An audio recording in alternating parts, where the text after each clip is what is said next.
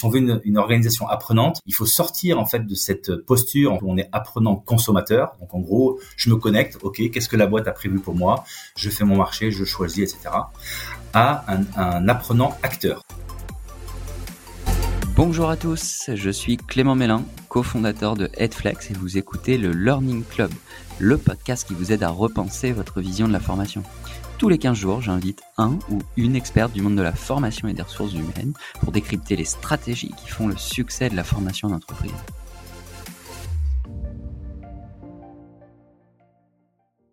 Bonjour et bienvenue à tous dans ce nouvel épisode du Learning Club. Aujourd'hui, j'ai la chance d'accueillir Laurent Pellet, directeur du développement RH pour le groupe Edenred.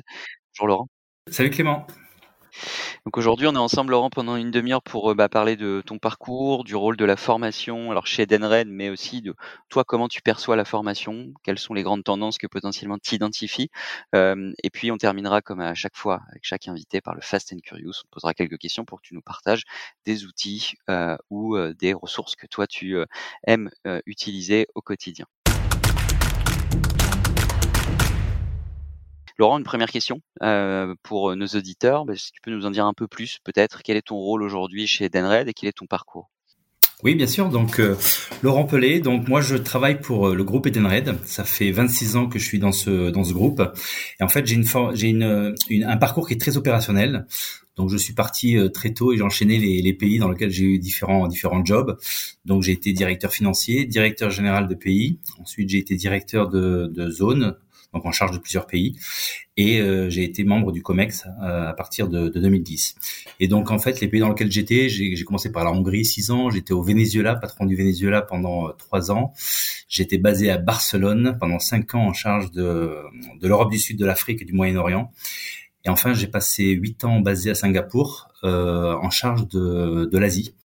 Et je suis revenu en juin 2020 euh, au siège, donc retour à la base, euh, où j'ai pris une euh, double responsabilité, qui est donc le développement RH et la RSE pour le groupe. Donc changement assez drastique, puisque je suis passé de opérationnel, on va dire, à fonctionnel et à un job global. Ok, très bien. Bah, très beau parcours, notamment à l'international pendant des années. C'est très intéressant. J'ai une question, peut-être pour ceux qui ne connaîtraient pas Edenred. Est-ce que tu peux nous en dire plus sur Edenred, même si la marque est quand même très connue? Oui, alors Edenred, c'est le, c'est le leader mondial de, de, l'argent fléché. Alors, je prends généralement un exemple qui va beaucoup parler à tous les Français, qui surtout ceux qui sont employés. Le ticket restaurant est une marque du groupe Edenred. Donc, en fait, le principe est simple. Hein. on se, on se connecte, on connecte des écosystèmes dans le monde du travail et euh, on permet en fait des interactions, des transactions entre les différents acteurs. Donc, dans le cas du ticket restaurant, par exemple, donc c'est une société qui va acheter euh, une carte restaurant, qui va la fournir à ses employés, qui eux-mêmes vont pouvoir aller euh, dans un réseau de restaurants euh, qui vont euh, qui seront affiliés en fait à Edenred. Et donc en fait nous on permet à tout cet écosystème de pouvoir en fait bénéficier des, services qui sont prévus de manière contrôlée puisque toujours en gardant l'exemple du ticket restaurant, en fait, bah, vous allez pouvoir en fait utiliser cet argent dans des conditions qui sont définies par la loi, c'est-à-dire à, l'heure du déjeuner, seulement dans les restaurants, pas le week-end, etc., etc. Donc il y a toute une série de, de, de contrôles, de checks qu'on va faire et qui permet en fait à cet argent d'être fléché pour aller exactement à la destination et que la personne qui a, qui a reçu le bénéfice puisse l'utiliser. Et puis sous ce modèle-là, en fait, on peut très bien lancer des, on peut faire des, des, cartes, des cartes essence, des cartes cadeaux. Et puis après, il y a tout un autre, tout un, tout une, d'autres types de services qu'on peut greffer, euh, comme par exemple la maintenance des, la maintenance des, des flottes de véhicules, etc., etc. Donc on a trois familles qui sont les bénéfices, la mobilité et tout ce qui est le tout ce qui est les, paiements euh, d'entreprise à entreprise, toujours avec euh, avec l'aide de ces de ces cartes et qui sont souvent euh, virtuelles. Ok, très intéressant. J'imagine plusieurs dizaines de milliers de collaborateurs qui travaillent chez Edenred au niveau mondial? Alors on a 10 000, 10 000 collaborateurs, on est dans 40, 46 pays, donc effectivement ça fait un beau, euh, ça fait un beau, un beau panel de, de, de nationalités. On est une entreprise assez jeune, euh, on est, euh, on a 47% des employés qui ont moins de 35 ans, euh, et donc c'est une société qui est qui est qui a plus de 60 qui a presque 50 ans. Oui. on a un peu plus de 50 ans. Mais en fait on est est issu alors peut-être que certains s'en rappellent, mais en 2010, il y a eu un, il y a eu un, spin-off. Et en fait, euh, le groupe Accor, on était dans le groupe Accor avant. En fait, Accor avait la branche hôtelière et la branche euh, services aux entreprises. Et en 2010, on est, on s'est séparé du groupe Accor, qui restait Accor Hotel, et nous, on est devenu Edenred, une jeune start-up vieille de 50 ans. Voilà. Très intéressant. Euh, et donc j'imagine que bah, forcément il y a beaucoup de formations chez Edenred. C'est l'objet de, ce podcast aujourd'hui d'échanger euh, notamment sur ce sujet. Comment ça s'organise la formation? Beaucoup de cultures différentes, beaucoup de salariés dans, qui travaillent dans différentes langues. Comment vous gérez ça? C'est géré au niveau global? Ça se décline au niveau local Si tu peux nous en dire un peu plus. Alors c'est très intéressant parce qu'en fait effectivement euh, on vient en fait d'un ADN en fait où on est une on est une boîte on était une boîte très décentralisée. C'est-à-dire qu'en gros chaque pays avait euh, son marché local avait ses propres services ses propres solutions ses propres produits. Et en fait était euh, était assez autonome dans la manière de faire de faire son, business et donc de faire aussi ses formations.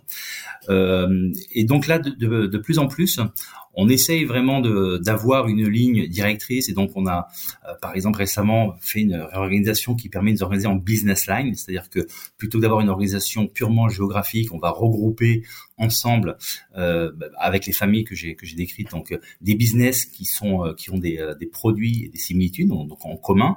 Et donc là arrive la, la nécessité ou le besoin de se dire il y a quand même des choses qui peuvent être faites au niveau global et donc on a on est dans cette transition en fait où euh, une organisation qui est très décentralisée où les décisions sont prises au niveau local on arrive petit à petit à créer des programmes qui sont globaux. Et, et le, le, moyen de le faire, c'est vraiment de se dire qu'on doit être suffisamment bon pour qu'en fait les pays en local se disent tiens, ok, moi j'ai des fournisseurs, j'achète de la formation localement, mais en fait le programme qui est développé, euh, qui est développé en, en, global est un programme intéressant et donc ça ça, ça m'intéresse d'y aller parce que grâce à ça en fait je vais pouvoir bénéficier d'un savoir-faire qui est qui est des, en termes de learning qui est euh, qui est déployé au niveau du groupe de manière globale. Ok, j'imagine que niveau outils, vous avez peut-être un, outil en central et, des outils qui sont pris euh, au niveau local? Oui, alors on a commencé en fait pour pour justement faire une, plateforme globale. On a commencé par prendre un LMS et en fait sur ce LMS, euh, ce qu'on fait, c'est qu'on y met des modules qui sont des modules qui sont apportés par le global. Donc c'est-à-dire qu'on va avoir des, modules qui vont être principalement en français, en anglais, et qu'ensuite on va décliner dans les langues principales euh, du groupe. Mais cette plateforme permet aussi d'accueillir des, des modules d'e-learning qui sont euh, développés ou achetés en local. Et donc ça veut dire qu'en fait on va se retrouver dans chaque pays avec l'accès à la même plateforme sur laquelle on va avoir des modules qui sont communs au groupe et des modules qui sont plus, spécifiques en fonction des besoins du, euh, pays. D'accord, très clair. Et une autre question qui, me vient là comme ça, c'est euh, lié au marketing de l'offre. Aujourd'hui, j'imagine qu'il y a un, gros sujet, et on y reviendra tout à l'heure dans, dans ce podcast, c'est comment on engage. Tu parlais de, de jeunes générations, en tout cas d'une entreprise où il y a quasiment tu l'as dit, 47%, si je reprends bien le chiffre, en tout cas quasiment la moitié qui a moins de 35 ans. Donc il y a un vrai sujet autour de comment on engage dans la formation. Comment vous gérez ce marketing de, de l'offre C'est euh, des campagnes, c'est des communications régulières, c'est euh, ça passe par les managers. Est-ce que tu peux nous en dire un peu plus? Alors c'est effectivement il y a, il y a de la communication qui est faite au niveau global, a au niveau local puisqu'en fait il y a les, il y a les deux les deux approches. Après, effectivement, on aime bien tester en fait une nouvelles modalités. Moi, j'avoue que quand je suis arrivé, donc euh, avec mon parcours international, je j'ai récupéré en fait cette cette responsabilité globale. La première chose que j'ai faite, moi, je suis allé dans des euh, dans des congrès RH euh, de learning et en fait, j'ai vu qu'il existait plein de trucs qui sont euh, qui sont qui sont très très bien. Et en fait le, le, le multimodalité c'est vraiment pouvoir avoir accès à de la formation sous différentes modalités. Surtout à l'époque du Covid je pense qu'il y a eu un boost où il y a plein de choses qui sont euh, qui sont euh, qui sont qui sont arrivées qui, qui qui étaient qui étaient pas fait, pas pas globalement déployées avant. En fait on a maintenant accès vraiment à du à du blended où on peut vraiment aller choisir la modalité. Et donc en fait on c'est vrai qu'on essaye de de, de proposer aux employés euh, là, par exemple, on va faire un test sur le sur le mobile learning. Alors, j'ai vu euh, qu'il y a beaucoup de sociétés qui l'avaient déjà en place et nous on l'avait pas encore en place. Donc euh, on s'est dit tiens ça marche dans des sociétés. C'est une modalité qui est intéressante parce qu'en fait on peut y avoir accès quand on n'est pas derrière son PC, mais quand on est par exemple dans les transports en commun. Et donc on va vraiment essayer d'apporter d'apporter du, du, savoir aux employés dans différentes de différentes manières à différents moments de la journée. Et ça effectivement nous on est on a on utilise un peu tous les tous les médias à disposition. Donc on a on a bien sûr on a les mails, on a des on a Teams et ça l'ensemble du groupe est sur est sur Teams. Donc là on peut facilement créer des communautés, mais on a également un, réseau euh, interne euh, qui permet bah, justement d'échanger euh, sous forme de, de channel toutes sortes d'informations. Et donc en fait on utilise tous ces moyens de tous ces moyens de communication pour pouvoir amener à, à chaque employé en fait tout, tout tout ce qui est à sa disposition pour se former. Ok, très intéressant. Et le, euh, tu as aussi une casquette euh, RSE, euh, si je me trompe pas dans, dans, ton poste. Est-ce que aujourd'hui la formation est mise dans le plan RSE, dans la stratégie RSE d'Edenred Est-ce que tu voilà, est-ce que c'est quelque chose que vous mettez en avant, par pour des recrutements ou pour l'impact sur la, la société? Alors absolument, on a une stratégie RSE et ça c'est quelque chose aussi qui est assez intéressant, c'est que venant des opérations, bah, j'étais assez, euh, enfin assez loin de tous les sujets RSE et c'est pour ça en fait qu'on m'a demandé de prendre cette responsabilité parce que vraiment euh, la RSE telle qu'elle doit être faite aujourd'hui, c'est qu'elle vraiment elle doit être logée au cœur du business. Donc en fait l'idée de notre PDG Bertrand Dumazy qui m'a mis à ce poste-là, c'est de dire ok, on va prendre quelqu'un qui connaît par cœur le business, qui a fait le tour de la terre et qui est dans toutes les opérations. Euh, il va prendre le sujet RSE et euh, il va le déployer euh, en format, en, mode, en mode business, donc vraiment un opérationnel qui part aux opérationnels et qui va parler de la RSE. Et donc moi très rapidement, ce que je, ce que j'ai fait, donc la RSE, je connaissais pas grand chose. Je suis allé moi-même en fait me former, donc j'ai fait, j'ai fait des MOOC, j'ai parlé à des, des experts de la RSE, etc. Et en fait, la première chose que j'ai faite, c'est que je me suis mis à, créer un webinar moi-même en leur disant euh, donc que j'ai déployé au sein du, euh, comité exécutif euh, à tous les patrons de pays. Et je leur ai dit voilà donc ça a duré deux heures. Et je leur ai dit moi ça fait ça fait six mois que je suis arrivé j'en ai pris plein plein la tête parce qu'en fait j'y connaissais rien et j'ai découvert mais un, truc euh, dingue qui va tous nous affecter euh, toutes les boîtes et nous particulièrement euh, Edenred. Et il y a plein d'opportunités. Donc je vais un peu vous expliquer ce que j'ai découvert. Et donc ça c'est c'était c'est là où en fait on a vraiment lié les deux c'est-à-dire que quelque part j'étais en charge de la formation pour le groupe et je découvrais la RSE et donc j'ai vraiment dès le début en fait synergisé ces deux ces deux postes et j'ai créé moi-même euh, moi-même cette, euh, cette formation. Ensuite, euh, on a on a une stratégie RSE avec le truc classique. On a on a des, une stratégie qui est issue d'une étude de, de matérialité, c'est-à-dire en gros quels sont les enjeux business et quelles sont les externalités de, du business et d'Enred sur sur notre environnement, sur les stakeholders qui sont dans ce dans ce business. Et donc à partir de là, on a on a défini les objectifs sur trois axes qu'on appelle people, planet, progress. Donc en, reprend en fait l'ESG, l'environnement, tout ce qui est sociétal et tout ce qui est gouvernance. Et on a, on a on a créé un plan d'action qui est suivi euh, par des KPIs. On a 10 KPIs et l'un d'eux justement est la formation avec un objectif d'arriver à un certain pourcentage de, gens formés euh, qui est 85 85% en 2030 des gens qui sont formés. Euh, et donc ça veut dire que on a vraiment parmi les 10 KPI justement cet objectif que tout le monde soit formé. Et, quelque chose qu'on a fait donc après ce webinaire, euh, moi j'ai dit, c'est en fait la, RSE, c'est bien qu'on en ait conscience au niveau patron, mais il faut vraiment que ce soit un, un enfin qu'il faut qu'on ait l'objectif euh, que tout le monde soit acculturé à la RSE. C'est vrai que moi-même venant des opérations et pourtant j'avais un job qui était assez haut niveau, c'était quelque chose d'assez lointain et donc on va commencer à faire à faire un, à faire vraiment une acculturation et donc là on a créé euh, un, un, module de, de e-learning qui est destiné à l'ensemble des, des, employés cette fois-ci. Donc, il faut faire quand même quelque chose qui soit assez abordable et qui permet à la fois de comprendre c'est quoi la RSE, de quoi on parle, parce qu'il y a un peu un vocabulaire à connaître, etc. Pourquoi c'est important pour le monde, pourquoi c'est important euh, pour les pour les sociétés, c'est-à-dire quel est le rôle que les sociétés doivent jouer.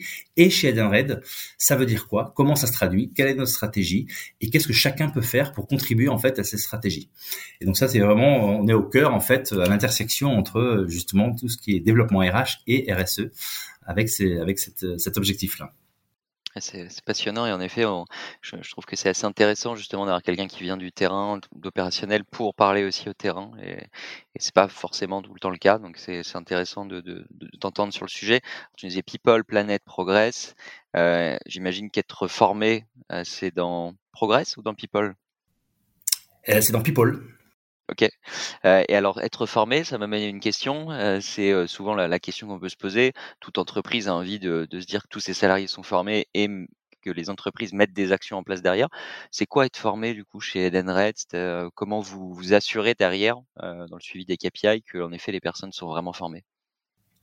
Alors déjà, il y a plusieurs euh, plusieurs types de formations. Et nous on est une, on est une boîte euh, dans le, comme je l'ai dit dans le transactionnel, c'est-à-dire qu'il y a vraiment il y a des il y a des euh, flux financiers. Et donc déjà on a un gros une grosse partie qui est tout ce qui est lié en fait à la compliance. Et ça c'est un c'était un sujet chez nous parce qu'en fait il y a des choses qu'on est obligé en fait de, de, mettre en place. Et donc il y a tout ce qui est RGPD, tout ce qui est anti-money laundering, donc anti les lois anti-blanchiment, anti-corruption, etc.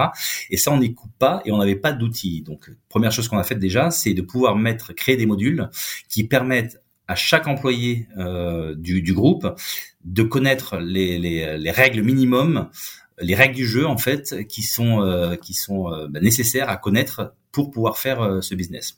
Ensuite, euh, il y a euh, tous les, soft skills et les hard skills et donc tout ce qui est hard skills généralement ce sont des, spécificités liées à notre métier et donc là ce sont des modules qu'on va créer en interne. Tout ce qui est soft skills là c'est un peu plus simple parce qu'on peut aller les chercher sur étagère. Et ensuite, là, on est en train de développer une nouvelle, couche qui est de se dire, OK, on a de l'e-learning qui est disponible, mais comment est-ce qu'on, et on a donc des, soft skills des skills, mais comment est-ce qu'on va faire pour déployer au niveau global des skills que l'on veut propres et spécifiques à Edenred. Donc, je prends un exemple, et ça, c'est quelque chose qu'on est en train de, de lancer maintenant être avoir des avoir des formations sur le sur les sales, comment être bien vendeur, comment gérer une équipe de vente, on en trouve plein, il y en a plein ok, sur le marché. Maintenant, nous, ce qu'on aimerait, c'est vraiment, et on a des gens, des experts en interne qui, euh, qui, maîtrisent à fond ce sujet-là, comment faire pour qu'en fait, euh, toutes ces, tous ces process, toutes ces méthodes soient déployées dans les 46 pays, dans euh, autant quasiment de langues que, que de pays pour faire en sorte vraiment qu'en fait on puisse capitaliser cette expertise et en faire un élément différenciant.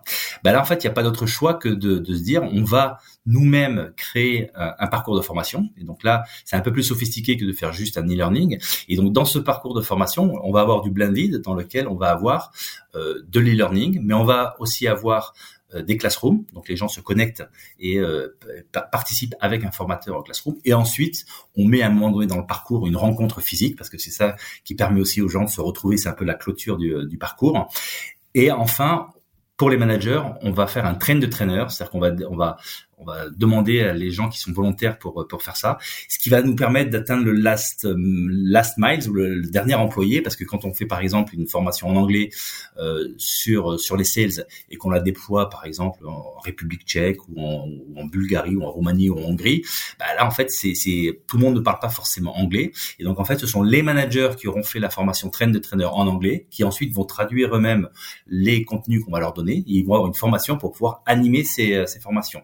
Et donc avec ce système-là, on voit qu'on est capable de déployer jusqu'au bout, euh, jusqu'au fin fond de nos organisations, en fait, des, savoir-faire que l'on veut euh, avoir en transversal sur, euh, sur tout le groupe et qui vont vraiment faire la différence par rapport à nos concurrents. Ok, hyper, hyper structuré. Du coup, tout ça, c'est mis en place depuis combien de temps? C'est quelque chose de vraiment très nouveau, j'imagine? Alors tout, ce qui est e-learning, on a déjà on a déjà commencé. En local, il y avait déjà énormément de choses qui sont faites et on a vraiment de très grosses BU, euh, par exemple au Brésil, au Mexique, en Italie, en France. Vraiment on parle de, très grosses filiales et donc là les filiales étaient équipées avec leur euh, et avaient énormément de budget bah, pour faire en fait tout leur plan de formation. Là, ce dont je te parle en fait, c'est c'est vraiment de créer un plan global, c'est-à-dire que quelle que soit la taille de la BU, quels que soient les budgets qu'ils ont, en fait, ils doivent avoir accès au même au même savoir. Donc tout ce qui est compliance, c'est obligatoire et par contre tout ce qui est accès à des à des euh, à des euh, des savoirs en fait que l'on estime clés, en fait, là aussi, il faut qu'on puisse y avoir accès sans qu'en fait, il y ait de, y ait de, y ait de limitations. Et donc, c'est pour ça qu'on veut globaliser. Donc, et ça, ça, ce dont je te parle, l'exemple de, alors nous on appelle ça la Edenred Selling Way, donc la manière de vendre à la, à la. En fait, ça, on, est en train de le déployer. Ça commence, ça commence tout juste. Et donc, en fait, le, le principe à chaque, à chaque fois, il est, il est assez simple. C'est, on teste en petit euh, sur euh, sur un, une, un pays ou bien une région volontaire, et ensuite, quand on voit que ça fonctionne bien, on est capable de de, déployer. Et généralement, chez nous, les opérationnels sont assez pragmatiques. Donc, s'ils entendent du petit camarade que le truc s'est bien passé, tout le monde lève la main en disant moi aussi j'en veux. Donc, c'est, il faut vraiment faire nos preuves. C'est ce que je dis au début, c'est que quand on passe de décentralisé à centralisé, il faut qu'on soit suffisamment bon pour qu'en fait les, les opérationnels en fait en veuillent et réclament. Et c'est comme ça qu'on va qu'on va réussir à notre pari. Mmh, j'imagine et surtout que, mmh, tu peux avoir un enjeu qui est que, avec une population qui est jeune, puisque tu le disais, hein, moins de 35 ans, la moitié des effectifs, des populations qui vont challenger ce que proposent les équipes formation, puisque bah, on sait, hein, les, jeunes générations encore plus que les, précédentes se forment bah, avec tous les outils qui sont à disposition. et toutes les solutions qu'on peut retrouver. Comment vous faites pour identifier un peu ces tendances, alors tant en termes de contenu, c'est-à-dire qu'on sait qu'aujourd'hui, par exemple, plus en plus de personnes, notamment dans les grandes villes, écoutent des podcasts pour se former, ce qui est assez nouveau, puisqu'il y a 5 ou 10 ans, ce n'était pas forcément le cas. il y a d'autres outils qui existent, il y a d'autres solutions qui se créent, et on sait qu'ils vont par eux-mêmes chercher ces contenus. Est-ce que vous avez une veille qui est faite Vous avez une personne qui est dédiée pour justement aller trouver les bons outils? C'est toi peut-être directement qui le fait alors j'ai euh, j'ai quelques personnes dans mon équipe, donc c'est effectivement on se tient au courant. Après dans chaque pays, il y a également de, parce que bien, bien entendu il y a des il y a des startups, donc il y a des, des, des boîtes innovantes dans tous les pays où on est présent. Mais c'est vrai qu'aujourd'hui on n'a pas un système et c'est sans doute quelque chose qui, vaudrait la peine, mais on n'a pas un système de veille dans lequel on remonte en fait tout ce qui peut exister. Euh, voilà, donc aujourd'hui il n'y a, pas ça, mais euh, mais ce qui est sûr et c'est comment engager euh, les, employés autour du learning. Moi il y a un truc, donc là je t'ai parlé de ce, qui existait, ce qu'on est en train de faire, mais j'aimerais aussi te parler peut-être ce qu'on aimerait faire, au moins la, vision que j'ai, c'est que vraiment ce que j'aimerais c'est donner la main aux employés pour pouvoir en fait devenir des acteurs du learning je m'explique. En fait, pour moi, il y a vraiment, euh, et c'est quelque chose que j'avais déjà en tête et que j'ai confirmé quand je suis allé dans ces fameux congrès Learning and Development, c'est qu'en fait, il y a deux types de, il y a deux types de, de learning. Si on veut une, une, organisation apprenante, en fait, il faut sortir en fait de cette posture en fait où on est apprenant consommateur. Donc en gros, je me connecte, ok, qu'est-ce que la boîte a prévu pour moi? Je fais mon marché, je choisis, etc. À un, un apprenant acteur. C'est-à-dire qu'en gros, si on est 10 000 dans le groupe et euh, il y a de tout, il y a des financiers, des sales, des marketeurs, etc., etc. En fait, il y a des expertises qui se développent euh, euh, au niveau local. On a des communautés qui, qui existent. Donc aujourd'hui, elles échangent comme ça, mais pas forcément pour s'échanger de l'expertise. Et moi qui suis passé dans énormément de pays, j'étais patron de patron, et donc je, descendais dans tous les pays et je voyais qu'il y a des choses qui étaient faites. Mais généralement, ça restait assez au niveau d'un pays. Et donc en fait, ce qui est, ce que ma vision, moi, ce que j'aimerais, ce que j'aimerais qu'il soit, qu'il soit fait chez Denred, c'est de se dire, ok, un expert il a une bonne, une bonne connaissance, il a une bonne expertise qui est reconnue, qui est détectée par son manager, par le patron de pays. En fait, c'est lui donner la possibilité d'encapsuler cette expertise, et pour ça, il faut un peu l'aider. Et c'est là, ça serait ça le rôle du groupe, c'est de dire, OK, je te mets à la disposition des outils et je te forme pour savoir comment transformer cette expertise en, un contenu pédagogique. Ce contenu pédagogique, il faut qu'il soit assez simple parce que faut pas programmer, etc. Mais être vraiment capable, voilà, de, faire un petit parcours, une petite capsule euh, qui puisse être testée, bah, en fait, par les euh, par les autres membres de la communauté. Et au fur et à mesure, voir à quel point cette capsule-là euh, bah, fonctionne, parce que si les gens se passent vite les bons tuyaux hein, dans les opérations, c'est très pragmatique. Et, ce système-là permettrait de voir émerger des capsules qui sont en fait des savoir-faire qui se transmettent. Et du coup, nous, au niveau du, du, du groupe, avoir un monitoring et dire tiens là, je vois qu'il y a une capsule euh, ils l'ont mis à disposition et euh, ça s'est enflammé. En fait, il y a, énormément de, gens qui l'écoutent ou qui suivent cette capsule et du coup de pouvoir la récupérer et en fait de pouvoir du coup euh, travailler dessus pour faire vraiment quelque chose qui est qui est sexy en termes de, contenu avec tout un savoir-faire spécifique et du coup de pouvoir la mettre à disposition de manière plus large. Donc voilà, donc ça je pense que c'est vraiment ça c'est moi c'est vraiment comme ça que je vois, c'est de dire tu es responsable de la formation, chacun est responsable de la formation, tu es un savoir-faire, et donc tu es responsable non seulement de te former, mais également de faire, de partager ta, ton expertise à tous les autres. Et c'est là où en fait la, puissance d'un groupe peut s'exprimer à fond. bien sûr, et, après, bah, tu as quand même l'enjeu de, toujours donner envie euh, et d'engager pour, euh, pour produire ce contenu.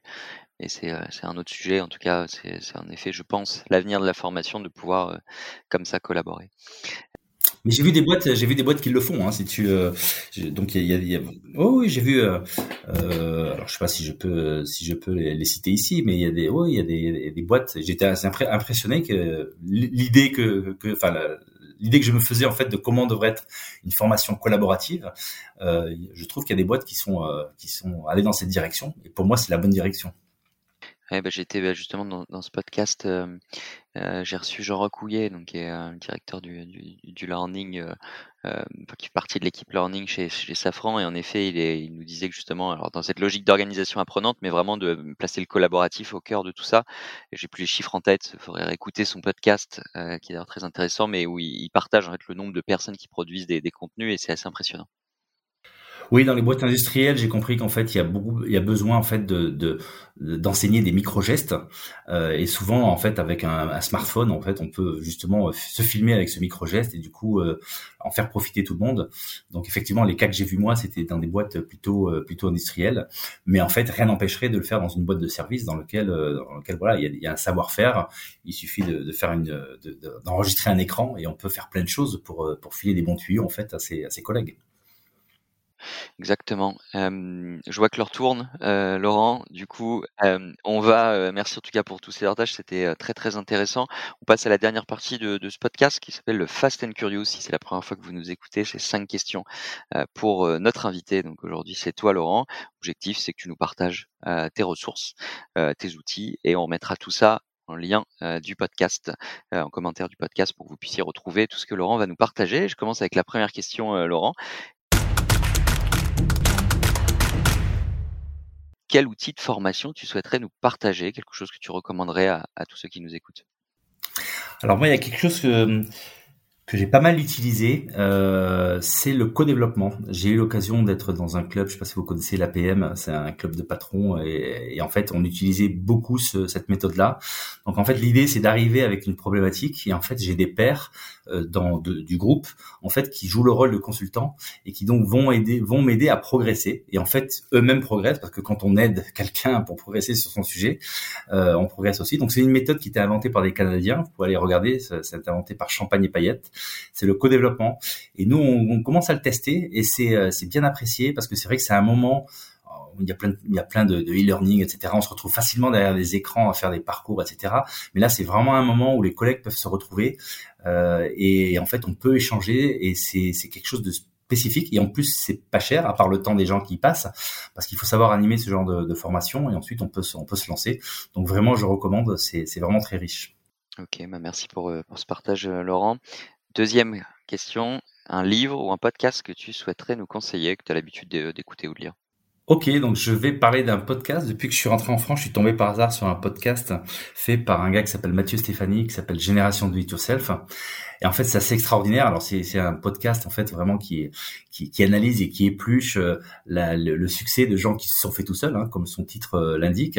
C'est un podcast assez assez long, mais c'est vrai je le fais le, le, matin en allant faire mon sport. Généralement, je, je me lève à 6 heures et je fais une heure et demie de sport tous les matins. Et donc, je me fais un podcast en, deux fois.